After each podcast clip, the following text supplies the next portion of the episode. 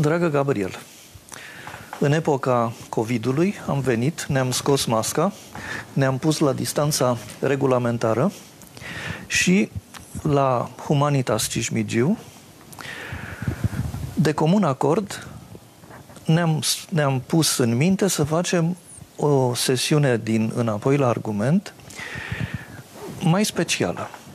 În mod tradițional, făceam această acest dialog îl făceam în jurul unei cărți. Apărea o carte, autorul era invitat, eu mă pregăteam uh, și era o improvizație pentru că nu discutasem cu autorul, desfășurătorul și ofeream un cadru pentru ca autorul să-și uh, prezinte argumentul din cartea cu pricina. Dar tu ai avut o idee și mai bună. Și anume următoarea. Mi-ai spus, Horia, tu ai citate din mine care îți plac pentru că vorbind la telefon le-ai pomenit. Și eu am citate din tine care îmi plac și îți propun să facem un înapoi la argument în care să se lege citatele. Tu să dai un citat din mine, eu am pregătit un citat din tine. Și sub umbrela a două teme mari pe care ni le propunem, una este despre scris și etica autorului și alta despre uh, intelectual, despre... Uh, Condiția intelectualului. Da. Deci, în por... lumea de azi. Condiția intelectualului în lumea de azi. Având aceste două teme care se leagă între ele, cum așa o să potrivim, uh, să facem un, uh, un dans, un pas de deux, cu citate. Și uh, ție îți aparține primul, primul citat.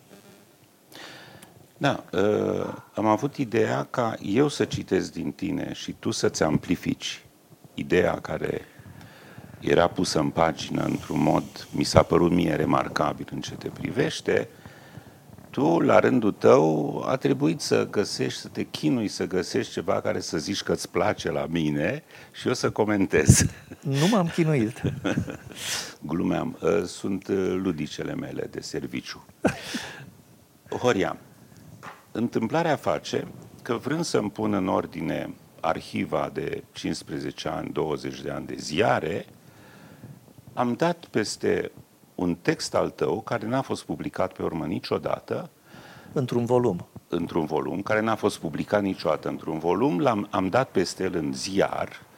Nu mai țiu minte, dar era din 2008, din martie. Era scris cu ocazia uh, morții Monica Ilovinescu.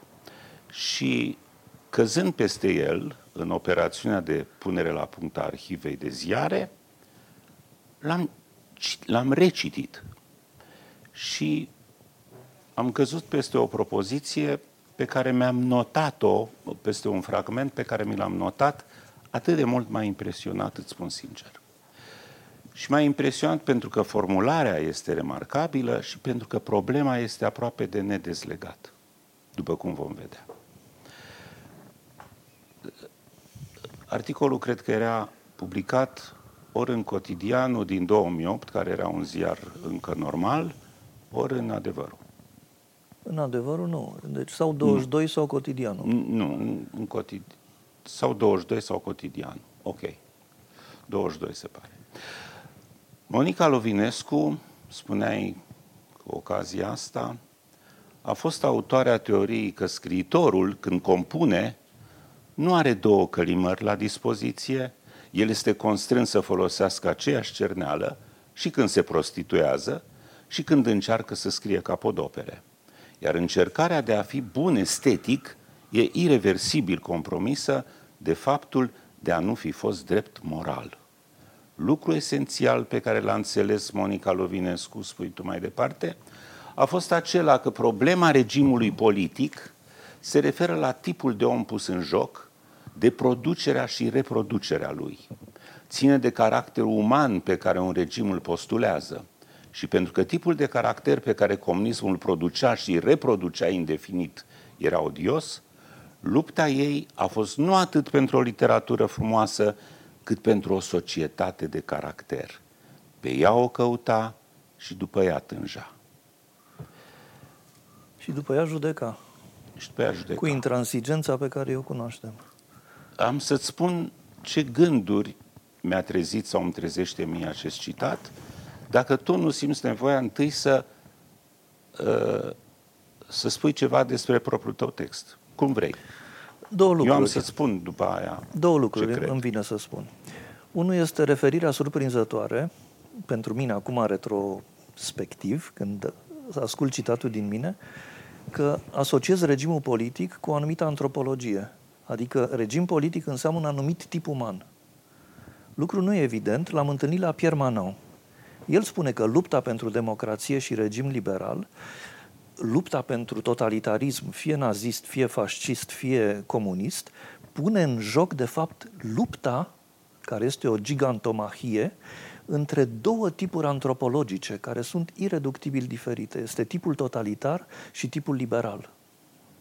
Liberal în sensul clasic european și nu cel uh, stângă sau extremă stângă uh, american de astăzi. Uh, faptul că m-am gândit la acest lucru din Pierre Manon când am descris teoria celor două călimări a Monicăi, mă frapează astăzi când ascult și în același timp îmi place. Pentru că cred că așa trebuie pusă problema. Problema când discutăm moralitatea unui individ este să înțelegem cărui tip de antropologie aparține el. Tu când distingeai între cei din spița lui Cain și cei din spița lui Abel, aveai un gând similar celui al lui Pierre Manon. Acela că moralitatea uh, uh, pune în joc antropologii diferite. Orian, citatul ăsta uh, tot două, uh, îmi trezește două gânduri. Primul, că el pune în joc, de fapt, teoria Monica Ilovinescu despre est-etice. Uh, conceptul est-etice, cu liniuță sau fără, cu liniuță, a fost... Monica Lovinescu era mândră de el. Dar el ascundea ceva în spatele lui care a fost imediat contestat. E obligatoriu capodoperele literare, căci despre ele e vorba, sunt făcute toate de oameni impecabili caracterial? Nu cumva există ticăloși geniali? Nu cumva există mari scriitori ai lumii uh, a căror biografie, dacă scormonim în bio, și a căror biografie scormonim, nu descoperim caractere mizerabile? Este obligatoriu să existe omogenitate între geniu literar și caracter? Asta este o întrebare care a fost intens dezbătută și a doua, cea în care tu spui de data asta, extrem de frumos, această producere și reproducere a caracterului uman pe care un regim îl postulează. De aici ar rezulta că orice om care scrie într-un regim politic este ștanțat din capul locului dacă regimul este liberal. El are șanse mari să fie un om de caracter, dacă nu e un ticălos prin naștere sau prin deformație. Uh, și al doilea, că dacă scrie într-un regim totalitar, toți scriitorii de acolo vor fi reduplicați la nivelul uh, duplicității la care te obligă minciuna re, uh, regimului totalitar și convingerile tale intime. Trebuie să te faci că ești în acord cu o etică comunistă sau nazistă, chiar dacă tu nu ești. Oare e așa și în primul caz și în al doilea? Am să-ți dau un exemplu. Petru Dumitriu era exemplu pentru noi în epocă al scriitorului murdar uman, care se vânduse, ă, care a spus, idealul meu în anii 50 este să mănânc icre negre în fiecare zi la Atene Palas Dar asta n-a spus lingura. Asta n-a spus pe față, nu? Nu. Asta se știa... Se știa da. categoric, a declarat, cu da. cinism, da. că ceea ce îl interesează nou regim care începuse... Să mănânce icre cu polonicul. Era să mănânce icre cu polonicul. și că pentru asta e dispus să scrie ce cere regimul. Iată, antropologie. Ia, antropologia 1. Antropologia 2. Marchez, celebru columbian, marele scriitor, enorm, enorm, enorm. Uh, dacă vrei să vezi ce înseamnă perfecțiunea absolută a scrisului, poți să citești o nuvelă, două nuvele, trei nuvele, cronica unei morți anunțate, etc. și îți spui, nu, nu, e, nu e explicabil cum se poate naște o asemenea bijuterie. Structură acest epică, om, imaginație acest om, fabuloasă. Da. Totul. Invenția totul, cuvântului. Uh, da, e formidabil. Uh, deci un mare scriitor, clar. Simplitatea aparentă, toate liniile ținute perfect în mână ale acțiunii. Acest om, în 1960, el nu trăise, el nu, nu trăia într-un regim comunist, totalitar. În Columbia, în clipa aia, era o societate relativ liberală, așa cum putea să fie în condițiile Americii Latine, dar nu era comunism. Nu, categoric. În 1960, când reușește revoluția lui Castro și a lui Che Guevara, comunistă, el se duce uh, la Havana și devine prietenul lui Che Guevara, un criminal care, devenind directorul închisorii oficiale unde erau uh, aduși și împușcați cu loturi în fiecare dimineață sub direcția lui Che Guevara, câte 10 persoane pe zi circa, erau împușcate fără judecată. Considerați trădători ai idealurilor umaniste, mă rog. Deci el a debutat, Castro l-a pus în calitate de călău șef. Asta a fost. A devenit prieten cu Che Guevara, admirator al lui Castro. A rămas toată viața. Toată, toată viața. Toată viața. În 75 s-a mutat la Havana, trăia între uh, Barcelona, mi se pare, Paris și Havana. Marea ceartă cu Vargas Llosa a început exact pe tema asta. Vargas Llosa a eliberat din tinerețe de utopiile comuniste, ăsta a rămas, înfruntare, fuseseră prieteni, ruptură pe viață. Nu, e, nu trăia într-un regim în care caracterul lui era reduplicat. Deci nu era cazul cinic și delichea al lui Petru Dumitriu. Îl, nu-l reduplicase un regim? Ce ne facem cu cele două călimări? Avea o călimară a geniului și o călimară a cecității morale? Păi, în cazul lui, uh, lui Marquez nu avem un roman uh, al uh-huh. regimului Castro sau al uh, personajului numit Che Guevara. Personajele lui sunt diferite, în scenările lui sunt complet diferite. Ca atare, el este diferit de, de, de Petru Dumitriu. Petru Dumitriu a scris Drum fără pulbere. Canalul, el a făcut un roman al prostituției, al ticăloșiei morale, pentru exact. că nu, Drumul fără pulbere nu era, nu știu ce, uh, în timp ce Gabriel Garcia uh, Mar- Marquez, Marquez. Uh, a avut o călimară când era corespondent de presă și o călimară pentru uh, proza lui, pentru proza lui scurtă, pentru invențiile lui epice. În, în timp ce majoritatea scriitorilor români pe care i-am cunoscut noi Cei care trăiesc într-un regim totalitar foloseau. trăiesc sub presiunea ideocrației. Ideocrația are o presiune chiar și în cel mai liberal moment al regimului totalitar. Noi am cunoscut, tu, cu asupra de măsură, ai cunoscut și atmosfera anilor 50, la sfârșitul lor, ai cunoscut din plin liberalizarea anilor 60, închiderea anilor 70 și insuportabila traversarea deșertului, din anii 80, când regimul nu era totalitar în sensul stalinist, era totalitar într-un sens psihologic, moral, insuportabil. Da, nu, nu vreau să... E penibil să vorbim despre mine, dar m-a invocat ca experiență. Da, da de la asta trebuie pornit. Îngerul meu protector m-a făcut să nu am două călimări niciodată și să nu fiu reduplicat. Deci existau ce naiba exista? exist... Pentru că am stabilit că un scriitor reduplicat, ca să zicem expresia pe care ai folosit-o, e unul care produce opere literare murdărite estetic de etica lui. Uh, deci opere de propagandă. Ori nu toate, unele reușeau să nu fie de propagandă da. și să se extragă acestui mecanism oribil al reduplicărilor totalitare.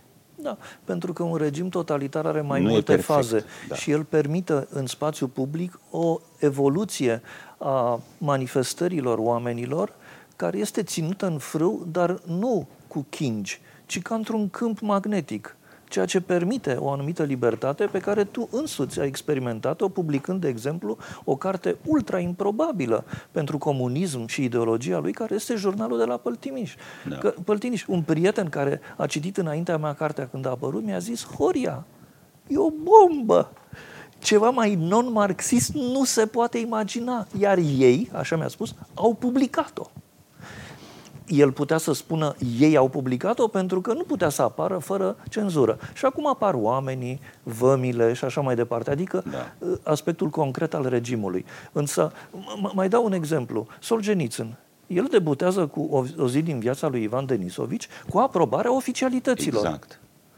Uh, cu mare tapaj în jurul da, apariției. o mare tapaj, dar până la urmă redactorul șef de la Literaturnea Gazeta exact. Uh, n-a vrut să-l publice, Tvardovski, nu? Sau cum îl chema? Da, da, da. da. Așa? Exact. Și Nikita Hrușciov, uh, uh, în urmă a spus, da, îl deci publicăm. S-a, s-a ajuns, uh, a dat drumul șeful suprem la, la, la o zi din viața lui. Da. De, cum ar fi fost dacă Solzhenitsyn avea două călimări? Pe atunci era ca Ilia Ehrenburg. Exact. Deci teoria Monicăi funcționează. E adevărat că trebuie întotdeauna să privești, cum ar spune uh, uh, Uh, marxiștii concretul, particularul uh, social, ontosocial. Asta e, l-am citat pe Lucaci. Bine, uh, șansa noastră, se poate spune de atunci, a fost că noi n-am stat într-un totalitarism absolut închegat. Cum era în anii cum 50. Era în China. Cum era în da? China, cum era deci, în... a, acolo nu se punea problema să scrii uh, în siajul ideologiei nu. sau nu. Nu, era cu neputință. Nu se citea decât o carte. Dar minte de scris, nu scria nimeni. Da. Uh, bun. În, în citatul tău mai există o splendidă uh, propoziție. Lupta ei nu a fost atât pentru o literatură frumoasă, cât pentru o societate de caracter. Pe ea o căuta și după ea tânja. Or, o societate de caracter se bazează când discutăm despre scriitori, despre artiști în general, despre scriitori, despre artiștii cuvântului, ă, se bazează pe, pe un anumit tip de utilizare a cuvintelor. Pentru că cuvântul ar trebui să, să ne fie foarte limpede, e, e sacru. Cuvântul poate să ascundă sau să exprime. Sau să exprime. Problema este că atunci când ești scriitor, faci eforturi disperate de a exprima ceea ce e în tine. Și lucrul ăsta, știind prea bine, nu reușește aproape nimeni niciodată. Niciun scriitor mare n-a declarat că a reușit să exprime exact ce vroia. Deci cuvintele, scuză-mă încă o clipă, cuvintele au o sunt un instrument sacru pentru că mutilarea lor duce la mutilarea unei întregi societăți, a spiritului, a tot. Deci utilizarea lor corectă este într-un fel paralelă cu felul în care un, un preot, un slujitor al Domnului, este obligat să-și alinieze viața la cuvinte, la cuvintele sacre ale Scripturii scriitorul trebuie să alinieze cuvintele la crezul lui intim. Ă, dacă crezul lui intim este de tip totalitar și reușește să facă o aliniere între mentalul ă, exprimării și idealul aberant, atunci el este condamnat din capul locului. Dar dacă... Dar atunci e dracul. Cred, atunci dacă e face dracul. asta, e exact, dracul. Exact. Pentru că au fost oameni care au pledat cauze sinistre cu un talent uriaș. Așa. Avem exemple?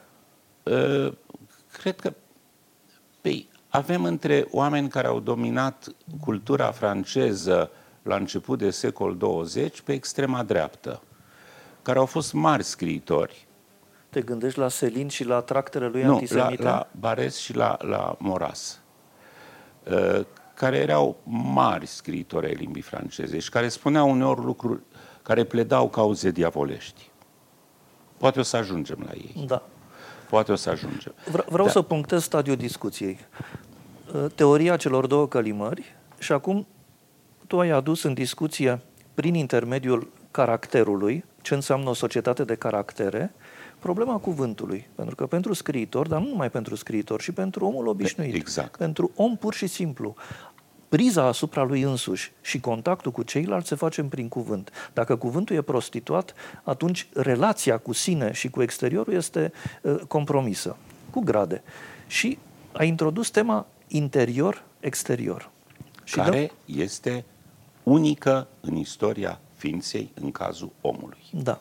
Niciun animal de pe lumea asta, nicio ființă vie până la om Nu, nu are un interior. Nu are un interior și un exterior, nu poate fi duplicitar. Nu poate ascunde în mod deliberat.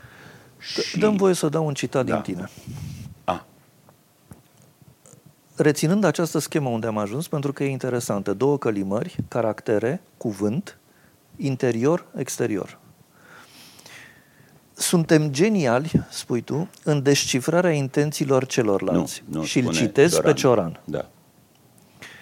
Oare suntem geniali în ascunderea intențiilor noastre? Cine se poate lăuda că e în stare să cântărească intențiile și sinceritatea cuiva? În fond, răul există pentru că omul e singura ființă care are interior. Datorită lui și a posibilității ascunderii lui, noi putem minți, înșela, induce în eroare, vicleni pe altul. Tocmai pentru că interiorul uman este delocalizabil, dislocat, fără de loc, atopic, un topos atopos, prin excelență, tocmai pentru că el este făcut numai din false, spui tu în paranteză, unghiere, în care, în afara celui ce le poartă în sine, nimeni nu poate pătrunde, tocmai pentru că interiorul este ascunsul absolut, în care orice poate fi ticluit, pus la care, plănuit în desăvârșită taină și în care disimularea este oricând cu putință. Răul, spui tu, există.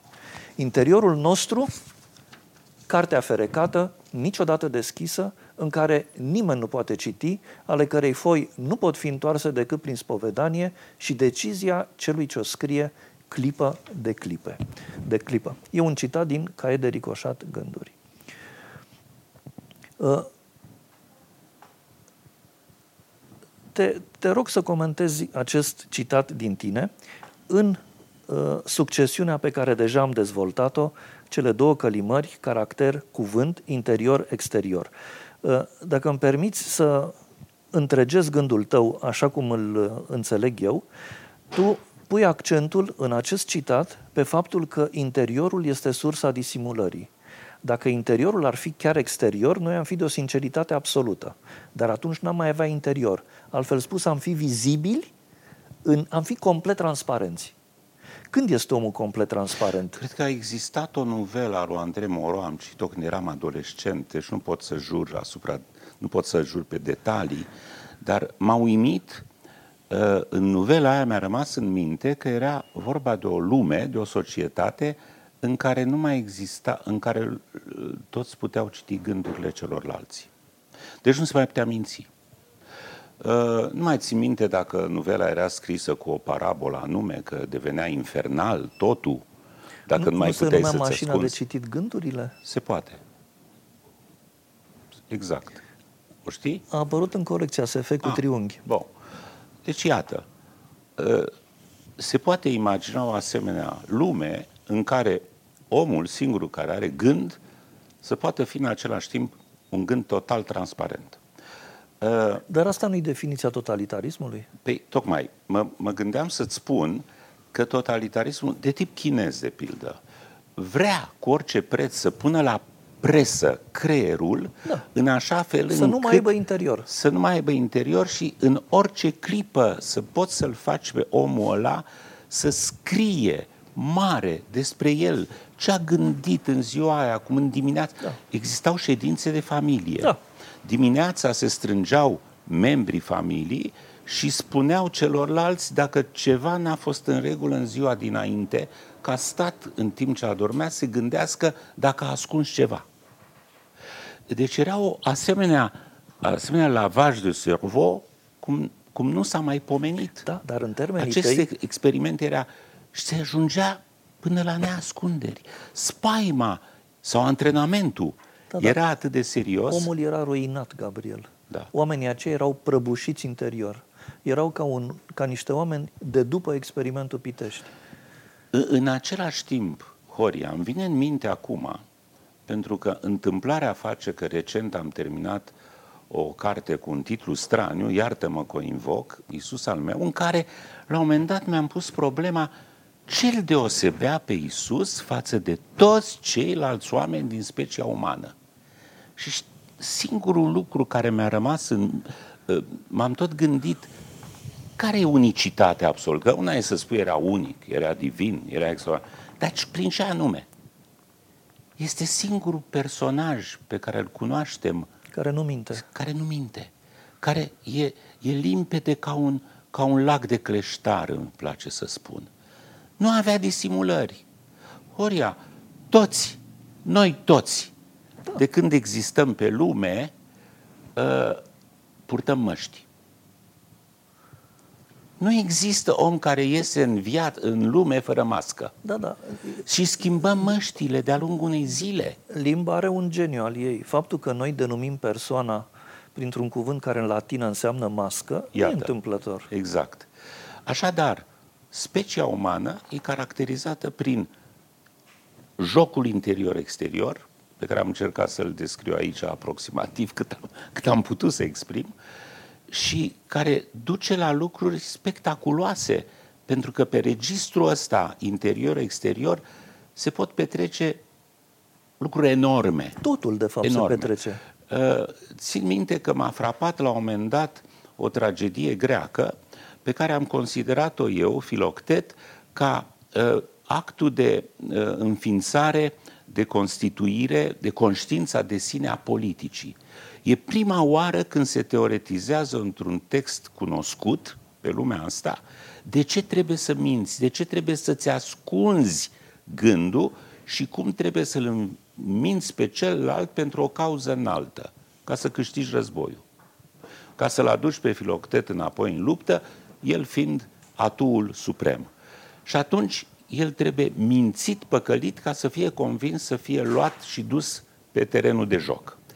Atunci, Odiseu, cel mai viclean grec imaginabil, îl convinge pe fiul celui mai cinstit om din lumea greacă, Ahile, care nu mințea niciodată, totuși, uh, că trebuie să mintă.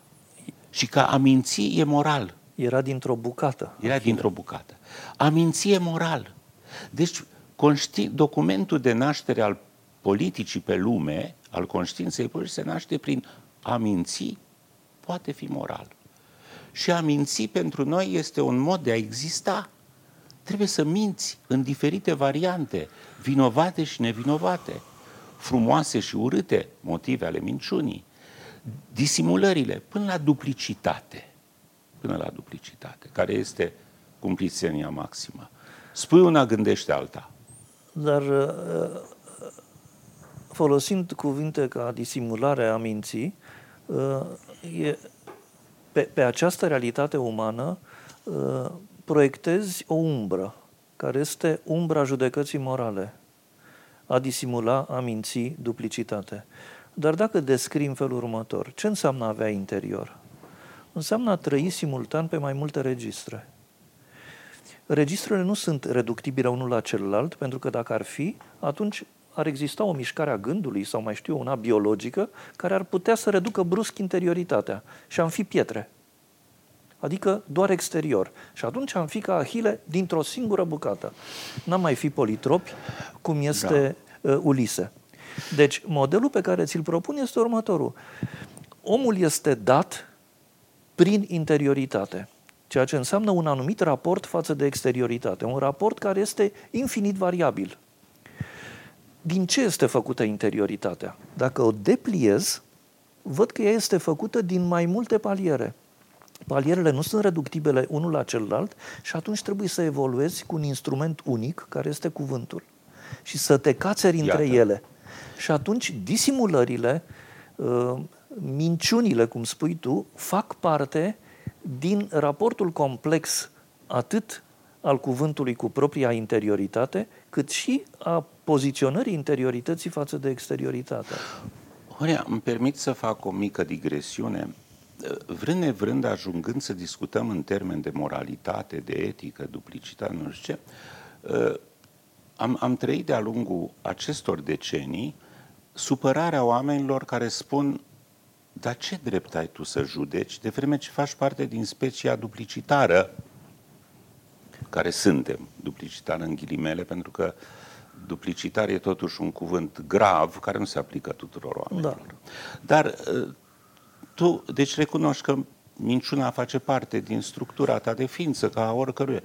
Uh, cu ce drept judeci? Mie nu-mi convine, îți mărturisesc foarte sincer, propoziția cristică în care se spune care dintre voi e fără de păcat să ridice piatra. Această propoziție nu e corectă, pentru că asta ar interzice orice tip de judecată. Or, orice tip de judecată care implică omorârea. Orice tip de judecată, nu, orice tip de judecată moartea, de condamnare.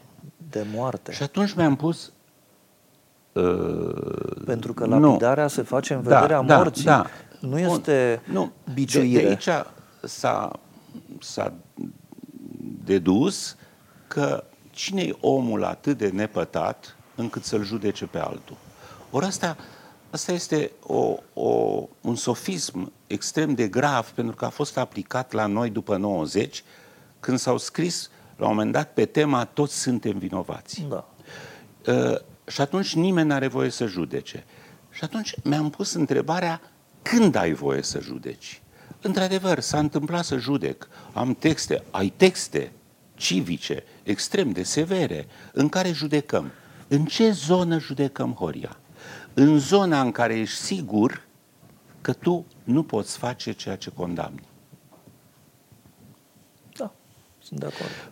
Deci judeci Olichia, care vine la rampă, un om politic, și spune să terminăm cu corupția, și câteva zile mai târziu afli că a delapidat vreo 100 de milioane cu păduri, cu prințul Paul, cu nu știu ce. Cu ce fac ei, da. Uh, uh, ori, societatea în care am trăit noi a împins atât de departe minciuna în cuvântul adevărului, încât aia este limita duplicității și a prostituării cuvântului. Am citat, cred că de vreo șapte-opt ori, și am să mai citez, sper să am timp să tot citez, propoziția asta genială a lui Denis de Rougemont. Denis de Rougemont a fost un enorm eseist francez interbelic, Uh, de, a de trecut, exper- e elvețian de, de limbă franceză. Elvețian de limbă franceză, a trecut și pe la noi, în zona asta, are jurnale impresionante. O figură colosală. A scris... E omul care a descoperit inventarea iubirii de către trubaduri în Occident. Și faptul că felul în care noi tematizăm, ca să vorbesc ca fenomenologii francezi, da. iubirea, depinde de felul în care ea s-a a crescut cultural cu trubadurii începând până astăzi. Trei au inventat-o. El, Paz și Huizinga. Huizinga. Ei, ei vin după da, el. Ei, da. După. Deci, Denis de Rougemont spune în uh, cartea lui despre diavol, La part du diable. La part du diable, partea diavolului, cum a, uh, și la, îl citez tot în caietul de ricoșat, că îmi tot veneau în minte gânduri uh, care se încrucișau cu aceste mari minți, cum am trăit noi, ziceam, în patru decenii de comunism cu diavolul în brațe. Denis de Rougemont, partea diavolului. Ceea ce este cu adevărat diabolic este mai puțin să faci răul, cât să-l botezi ca fiind binele atunci când îl faci. Ce propoziție! Asta cât trimite la Julien Bendin. Este pervertirea și ruinarea pe dinăuntru a înseși criteriilor adevărului. Și, în sfârșit, este procedeul prin care minciuna e instalată de preferință într-un cuvânt al adevărului. Minciuna e instalată de preferință într-un cuvânt al adevărului. Păi noi asta am trăit nu atât înainte de 90, cât după 90. Știi de ce? Pentru că s-au prins că cea mai subtilă tehnică e să ne fure cuvintele. Da. Deci noi am folosit cuvinte și să de, spună că de moraliști. B, BA, nu știu ce. Nu, ne-au, ne-au luat limbajul. Da. Au condamnat uh, nu știu, nu-mi vin exemple extrem de simple în minte. Cum, cu partidele. Tehnica Vorbeau ca a fost noi. Să Vorbe- creeze partide care Exact. dublau, triplau. Exact. Deci ne-au, ne-au furat cuvintele. Noi vorbeam păstrând cuvântul în puritatea lui semantică și morală și ei le luau într-un discurs complet care nu corespundea cu nimic uh, la ce făceau și vorbeau în aceleași cuvinte făcând lucruri complet opuse decât alea pe care le exprimau cuvintele și în care credeam noi. noi. Uh, Deci asta e. Pot să aduc două citate? Unul este din Evanghelii. Hristos spune, cuvântul vostru să fie da, da, nu, nu. Da. Asta nu înseamnă că nu spui decât da, da și nu, nu, ci înseamnă că trebuie să ai proprietatea termenilor în sensul lui de Rougemont. Să nu numești răul bine și binele rău. Uh, un alt citat e din Confucius. Confucius fusese, nu mai era uh, uh, în cărți pentru uh, politicieni, pentru mai mari zilei și un discipol, lucrurile erau înrăutățite, nu știu ce, și un discipol îi spune dacă acum primești însărcinarea să fii în termenii noștri prim-ministru, care e prima măsură pe care o iei? Și Confucius a răspuns, mă ocup de proprietatea cuvintelor. Pentru că Exact. tot răul se bazează pe Exact. faptul că totul e amestecat pentru sufletul omului din greșitul, greșita întrebuințare a cuvintelor. Da. E, e, noi, lumea, noi, nu, nu știm să explicăm îndeajuns ce responsabilitate uriașă are un om care reprezintă cuvintele în lume. Exact cum ai spus, pornind de la comportamentul zilnic, dar mai cu seamă până, ajung, până când ajungi la preoții cuvintelor, care sunt intelectualii scriitori. A prostitua cuvântul e una dintre cele mai teribile chestii.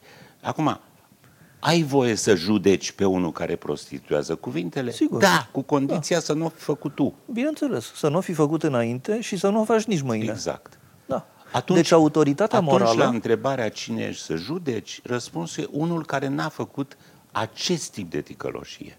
Nu voi judeca niciodată în ticăloșiile pe care le-am făcut. Da. Acolo te abții. Da, exact.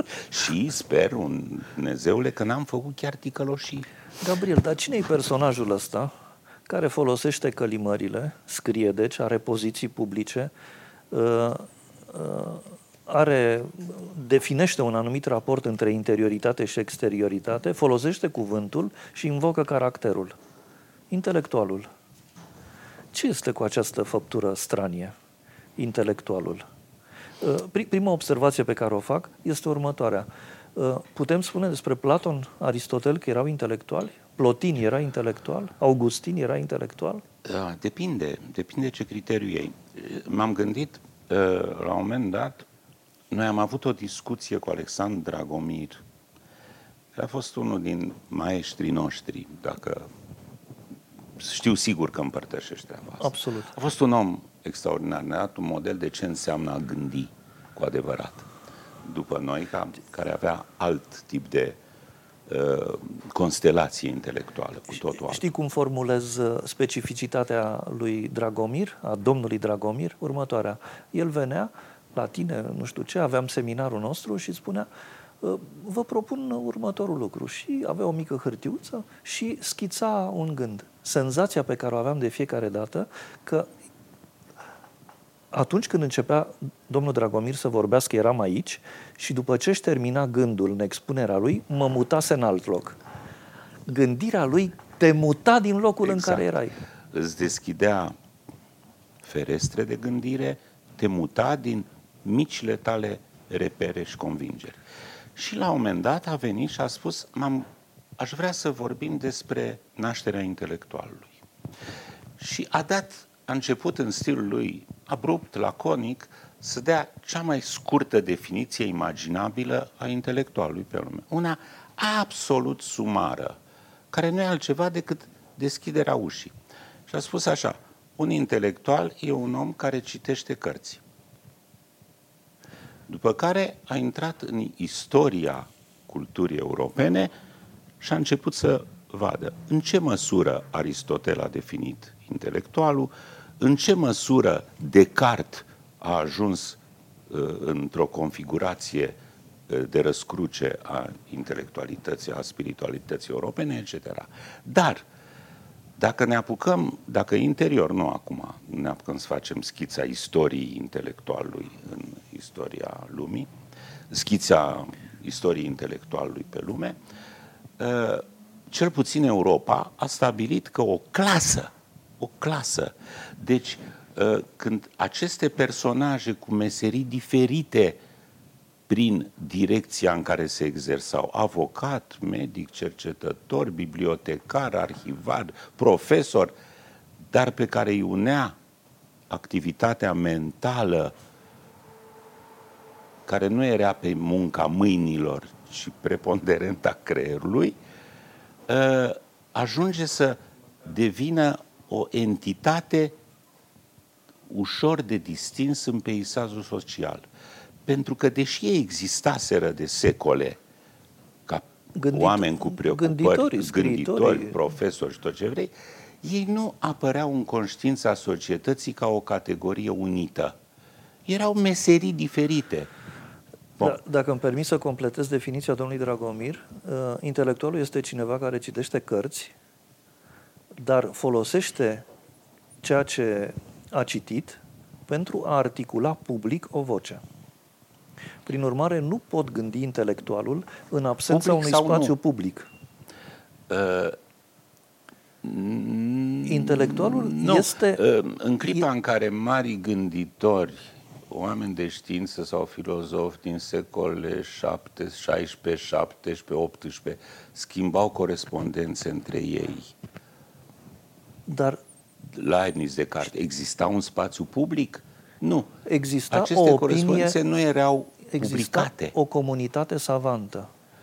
Aia e altceva. Da, dar nu exista opinie publică. Nu ex- exact. Nici Descartes, nici Mersenne, nici Pascal, nici Fermat, nici Leibniz nu se adresau publicului. Exact. În timp ce intelectualul întotdeauna articulează Așadar, o voce către public. Dacă vrem să punem data de naștere, momentul în care ei urcă pe scena publică și vorbesc la Pentru nivel... că scena publică deja există. Așa. Le creează există. o funcție socială. Lucrul ăsta s-a petrecut iarăși în mod ciudat sau deloc ciudat în jurul categoriilor morale. Da, clar. Deci n-au apărut nici ca mânuitori al, ai penelului, nici al uh, creionului, al, al stiloului, adică nu ca savanți, nici al, al nu ca autor de teorii științifice, nu, ci ca mânuitori ai cuvântului moral. Pentru că vocea pe care o articulează public invocă o judecată morală și implică o autoritate morală. Și acest lucru s-a petrecut cu, afacerea cu Dreyfus. ocazia afacerii Dreyfus, uh, care, cred că în 1892 Începe în 1894, când Dreyfus este, este condamnat. condamnat. Da. E conda... Cine era Dreyfus?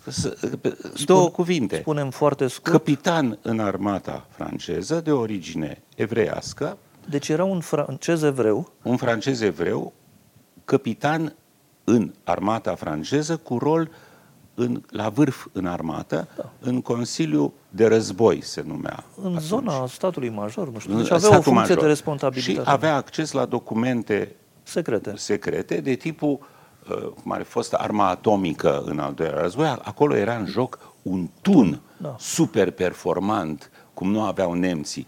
Francezii erau în clipa aia cu rana deschisă pe Pentru bătaia pe care o mâncaseră de la Bismarck. Mi-am făcut un punctaj uh-huh. ca să amintim uh, ce a fost afacerea Dreyfus și cum, totuși, cum s-a articulat că este... În 1894 e condamnat. În 1896, un colonel, Georges Picard, își dă seama că nu ăsta este vinovat, ci altcineva. Atunci ridică chestiunea uh, în fața autorităților și statul major refuză să ia în considerare dovezile lui Picard și Picard este virat în Africa de Nord, adică e pus pe linie moartă. Exact. În 1898... Nu, în 96 deja se află cine în... este adevăratul E, uh, adevăratul nu este un francez evreu, este un francez ungur. Ce mi se pare extraordinar Henri, este parcă că îl chema, totul, nu? Esterhazy, A, Esterhazy, da. deci Nu, totul apare se și- joacă da. nu pe francezi, uh, uh, nu știu cum, uh, De sușă. de, de suș, da. ci se joacă pe francezi evrei și francezi uh, unguri. Ori, în momentul în care se dezlănțuiește patima naționalistă și antisemită, este incredibil faptul că cei care s-au pus în spatele armatei au sprijinit nevinovăția unui francez ungur și au stabilit Cum în vinovăția spatele armatei? Nu. Păi armata s-a pus în spatele lui Esterhazy, a refuzat să-l judece. D- Tocmai, armata a considerat că minciuna pe care uh, a utilizat-o construit- pentru a-l comanda, a-l condamna pe, pe Dreyfus. nevinovatul Dreyfus, Care era complet nevinovat. da, cum, a preferat să promoveze mai departe falsul și minciuna Da. ca să salveze imaginea armatei. Dar ce mi se pare tare este această opțiune. L-au preferat pe francezul ungur francezului evreu. În condițiile în care francezul evreu era absolut loial, nu există nici o luare a lui de poziție care este sfidătoare uh, uh, sau derogatorie față de Franța. În timp ce la Esterhazy există în scrisoarea către amanta lui și propouri pe care le ținea, că mă văd visând, trecând și uh, hăcuindu-i pe francezi, nu știu ce. Asta mi se pare extraordinar, pentru că aici apare o altă pasiune devastatoare, sinistră și finalmente criminală, care e antisemitismul. În acel moment, apropo ce discutam înainte, cum ajunge un intelectual de vârf să susțină lucruri demente, fără să avem explicația cum e cu putință ca o minte strălucită să ajungă să uh, țină partea diavolului, apare Moras, care spune un lucru f- absolut năucitor. care trebuie puțin descris. Da. Era un scriitor excepțional, un cunoscător al antichității, un clasicist, nu știu, era o figură superioară a culturii franceze. și care ajunge să conducă presa, uh, ziarul de vârf, l'Action Française, ziarul de vârf al extremei drepte, uh, în care promovează teoria naționalismului integral. Ce însemna naționalismul integral? Asta e formula lui sau a lui A Bares? lui. E formula lui. Da. Naționalism integral era marea lui găselniță. Da. Naționalismul integral este aceea în care toate valorile, adevăr, dreptate, Sunt- toate sunt celelalte, etnice. sunt subordonate Da. interesului național. Dacă interesul național are nevoie de minciună, de crimă, de orice, rațiuni de stat, s-a numit mai târziu, atunci e scuzabil. Și el rostește propoziția asta absolut năucitoare, un evreu, ca să fie cu adevărat integrat, ca să avem dovada că e integrat, trebuie să moară pe front, Deci buni sunt numai evrei morți. care mor pe front. Da, incredibil, da. Da. Ok, trecem. Și atunci, în aceste condiții de, uh, de falsificare totală a lucrurilor, când un nevinovat, dovedit ca nevinovat în cercurile celor care îl condamnaseră ca vinovat, dovedit ca nevinovat, uh, este în continuare lăsat Se să, confirmă să ju- putrezească la, cred că 8.000 de kilometri În de Guiana Franța, franceză undeva era, într-o nu? închisoare dintr-o insulă de colonii și refuză să rejudece procesul lui și să facă mea culpa, pentru că fusese condamnat de Consiliul de Război, da. care era o instanță, era crema Curtea marțială. așa, curtea marțială a armatei, Da. așa, ă, atunci Apare intelectualul. apare intelectualul. Data este Cum? 13 ianuarie 1898, când, în urma achitării lui Esterhazy, care se petrece la 10 ianuarie 1898 de către Consiliul de Război, Zola publică un j'accuse, Al treilea articol. acuz, un articol care este adresat președintelui Republicii Franceze. Și asta este data de naștere a intelectualului. Și care, Horia, după cum poate știm cu toții, e considerat cel mai măreț articol al presei franceze din toate Pe timpurile. bună dreptate. De ce? Pentru că, în ciuda opinii publice 98% canalizată pe falsitatea decizii condamnării lui Dreyfus, Anatol uh, Emil Zola scrie propozițiile alea formidabil din Jacques, pe care, uite că mi-am scos aici o chestie, uh, s-a vorbit după aia că este, s-a născut, s-a pus întrebarea de ce s-a născut. Cum de un om, un, un cetățean francez, scriitor, ajunge să tragă un urlet din mijlocul unei mulțimi care urma să-l lapideze dacă ar fi fost... De- deja opinia franceză era împărțită. Exact. Uh, nu, era majoritar antidreyfusistă. Majoritar. Și explicația a fost sentimentul visceral al injustiției. Da. Ceea ce noi numim lucruri strigătoare la cer. Da. Omul a țipat ca ars pe suflet că așa ceva e cu putință. O asemenea nedreptate. La un moment dat am, am vrut să facem o emisiune la nu știu ce televiziune, nu mai țin minte, acum vreo 15 ani, nu mai știu în ce formulă, lucruri strigătoare la cer. Pentru că în jurul nostru s-au întâmplat în acești ani lucruri strigătoare la cer. Acolo însă era ceva teribil. Câțiva ani mai târziu, în 1902, Anatol, uh, Emil Zola moare și Anatol France face un oraison funebre, un discurs uh, funebru, în care, la moartea lui Zola, spune această ultimă propoziție în discurs. Existența și inima lui i-au conferit soarta cea mai înaltă. Zola a fost un monument al conștiinței morale. Ei bine, ce vreau să spun cu asta? Că nașterea oficială a clasei intelectuale pe care comuniștii o vor integra în structura aia didactico-tâmpită, clasa muncitoare, țărănimea și clasa intelectuală. Nu, pătură, era pătură Păt- la ei. a, pătura, pardon, ai dreptate. Da. Dar oricum o ridicaseră la rang de Da. categorie distinctă. Uh, Atunci a apărut cuvântul intelectual, Da. în, în acel moment. Trebuie spus că Zola moare în 1902, înainte să se facă complet dreptate lui Dreyfus, Exact, în care se face în 2006, mi se 1906, Da. deși se rejudecă bine, cazul lui în 1899. Horea, din clipa aia apare polaritatea în intelectualitate, cred eu, între slujitor, intelectual ca slujitor al idealului moral și intelectual ca uh, angajat, uh, angajat politic, într-o, într-o pasiune politică. Deci, intelectualitatea se împarte între idealiștii care vor respectarea valorilor universale ale specii umane și intelectualii care consideră că pana lor trebuie pusă în slujba unei pasiuni politice. Iar secolul 20 îi slujește îndeajuns pe amândoi prin contrapondere, pe amândouă categoriile. Unii țin de partea valorilor eterne ale umanității și apărării lor, ceilalți se angajează cu trup și suflet și cu toată mizeria, căderea, cu toată căderea lor morală într-o extremă. Da. Devin fasciști sau comuniști. Uh, Aș vrea să trag uh, un soi de concluzie. Uh, Intelectualul, când apare, definește, apare uh, precum Palas Atena din capul lui Zeus, totalmente format.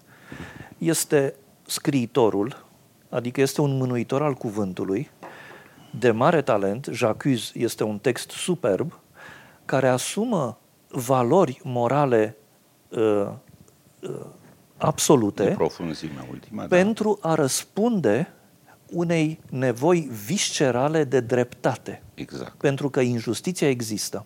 Ori intelectualul înseamnă următorul lucru. Nu faptul că citește cărți, ci faptul că citind cărți ajunge la o conștiință morală și la un talent uh, al expresiei care permite să protesteze față de existența răului, a nedreptății, Îmi permit să spun a crimei. care permite să exprime ceea ce o grămadă de oameni gândesc fără să poată exprima. și în condițiile în care altă grămadă de oameni contestă, exact. pentru că esența nedreptății da. este că un grup de oameni uh, îi ține pe ceilalți în discriminare, nu știu ce. Horia, dacă discuția noastră se încheie în curând, că nu, nu ne mai țin uh, neuronii nici pe noi, nici pe ascult, cei care ne-ar asculta. Eu cred că punctul culminant este și s-a întâmplat imediat când această categorie a societății s-a conturat și a ocupat un loc la rampa societății. A existat o reacție... Când spui rampa societății... La rampa să, scenei să, sociale. Da, scenă socială, adică spațiu public exact. și opinie publică ca interior, exact. ca uh, interlocutor. Uh, lumea franceză era atunci una teribil de vie. Aveau minți strălucite și reactivități încrucișate care permiteau dialoguri și înfruntări spectaculoase. În marginea acestei întâmplări, a lui Jacques, a lui um, Zola și a ceea ce pronunță pe urmă Anatole France. Dar imediat după Jacques, directorul unei alte reviste literare, unei reviste... Revue de Deux Mondes, este o, o mare Monde, revistă. Deci revista celor două lumi, da? De filozofie, de istorie, deci era uh, o revistă care răspundea vechii uh, împărțiri a culturii nu pe specialități, ci pe reunirea specialităților. Exact. Și se adresa tuturor. Exact. Bun. Deci acest personaj faimos în epocă, directorul Ferdinand Brunetier, care Ferdinand a fost un, un, un mare istoric literar. După ce sute de intelectuali semnează petiția, semnează rejudec, petiția pentru rejudecarea procesului Dreyfus, constată că a apărut ceva nou. Da. Și folosește cuvântul intelectual. Ei bine, ceea ce spune el pe mine m-a frapat pentru că poate să fie purul adevăr. Pare că e oarecum în contracurentului pe care îl nasc dreyfuzienii în momentul ăla în marginea lui Jacques a semnatarilor și, petiții. Și pentru... antidreyfusiștii sunt uh, intelectuali. Da, da, toți. Deci, ac- și uh, Brunetier scrie în Revue de Monde această petiție care a circulat printre intelectuali, scris ca un cuvânt nou, simplu fapt că recent s-a creat acest cuvânt, iată, intelectuali, pentru a desemna precum o castă nobiliară pe cei ce trăiesc în laboratoare și biblioteci, acest simplu fapt denunță una dintre trăsăturile cele mai ridicole ale epocii noastre. Vreau să spun pretenția de a înălța scriitorii, savanții, profesorii, filologii la rang de supraoameni. Aptitudinile intelectuale pe care, desigur, nu le disprețuiesc, n-au decât o valoare relativă. Pentru mine, în ordine socială, stimez cu mult mai mult călirea voinței, forța caracterului, siguranța judecății, experiența practică. Asta, așa încât, asta toate acoperă noțiunea de caracter. Exact. Așa încât nu șovăi nicio clipă să așez un agricultor sau un negustor din cei pe care îi cunosc, cu mult mai presus decât pe cutare erudit sau biolog sau matematician, ale căror nume n-aș vrea să le rostesc. E perfect. Ce se întâmplă aici? Simultan cu apariția intelectualilor ca o castă nobiliară de vreme ce ei se strâng în jurul ideal nobil al dreptății, apare negarea intelectualilor ca având Vreo dreptul la o superioritate morală da. și, cum spune cineva în epocă, se consideră singurii contabili ai eticii. Ori noi știm, pe mine propoziția asta m-a tulburat, al lui Brunetier, pentru că așa e. Așa e. Avem noi dreptul să ne considerăm mai cumoți numai pentru că da. avem acces la cuvânt și la capacitatea de a exprima lucruri pe care alții le gândesc, dar nu le pot exprima așa? Dar nu lucruri Nu în cumva general. sunt și intelectuali ticăloși? E, accentul cade pe ce numea Zola conștiință viscerală a nedreptății. Deci intelectual nu ești tot timpul, Gabriel, exact. e părerea mea. Ci atunci când, uh, prin talentul tău și prin caracterul tău, articulezi un strigăt împotriva nedreptății. Intelectualii au existat în anii 90. Ești unul dintre ei. Ana Blandiana este un altul. Uh, îmi vine să spun că și grupul pentru dialog social cu revista lui 22 a jucat uh, rolul care, intelectualului. Care, știi ce s-a inventat atunci? A apărut prima oară pe lume în jurul procesului cu Jacques și cu petiția. Au apărut apelurile și petițiile. Da. Deci, Aia, a, ăla a fost actul de naștere, ceea ce GDS-ul face de 30 de ani, petiții și apeluri. Da, regimul Iliescu a creat o stare de fundamentală nedreptate pe fondul unei revoluții care era o revendicare a justiției împotriva comunismului. Da. Uh, Ace- de-aia au existat intelectuale atunci, pentru că ei au articulat uh, Da, o conștiință Horia, viscerală dar a sunt nedreptății. ei mai buni decât celelalte categorii, cum spune Brinetier. Numai în măsura- Sunt vanitoși. Nu, dar nu te gândi sunt la asta. egomani. Numai în măsura Au în care ego exprimă gonflat. Așa, hai acea să spun- nedreptate hai să spunem. și acea restaurare a justiției. Hai să ne Numai punem atât. la locul nostru, nu Păi vrei? sigur că da, ba da. Deci, doar în măsura asta. În rest, suntem, rest, nu. suntem bolnavi de eul nostru. Uh, am, am țipat despre eul gonflat. Îmi vine să spun că e secundar, pentru că Emil Zola nu scapă acestor critici. Deloc nu scapă. Judecata lui față de prietenul lui bun Sezan, care Da. este obtuză și cretină. Deci avea micimile, mărginirile deci suntem lui. egomani, invidioși, uh, uh, ne măsurăm tot timpul, ne comparăm. Toate defectele pot fi spuse, Dar, în momente, nu? Da, se Spune. articulează o voce și acel intelectual nu mai este particularul care este egolatru și nu știu ce și obtus și mărginit, ci, ci devine ceva mai mult decât el în măsura în care reușește să articuleze acel lucru în care opinia publică se recunoaște ca fiind o punere în discuție, o articulare a dreptății. Așadar, sofismul lui Brunetier este ăsta. Suntem convinși că cunoștea agricultori și negustori de ispravă, Sigur, o- caractere. uh, oameni care erau stimabili pentru călirea voinței, forța caracterului și experiența practică, dar niciuna din aceste categorii nu avea puterea de a articula vocea valorilor care trebuie apărate visceral În acel moment, în, în Trebuia cineva care să articuleze nedreptatea fundamentală care fusese făcută unui om.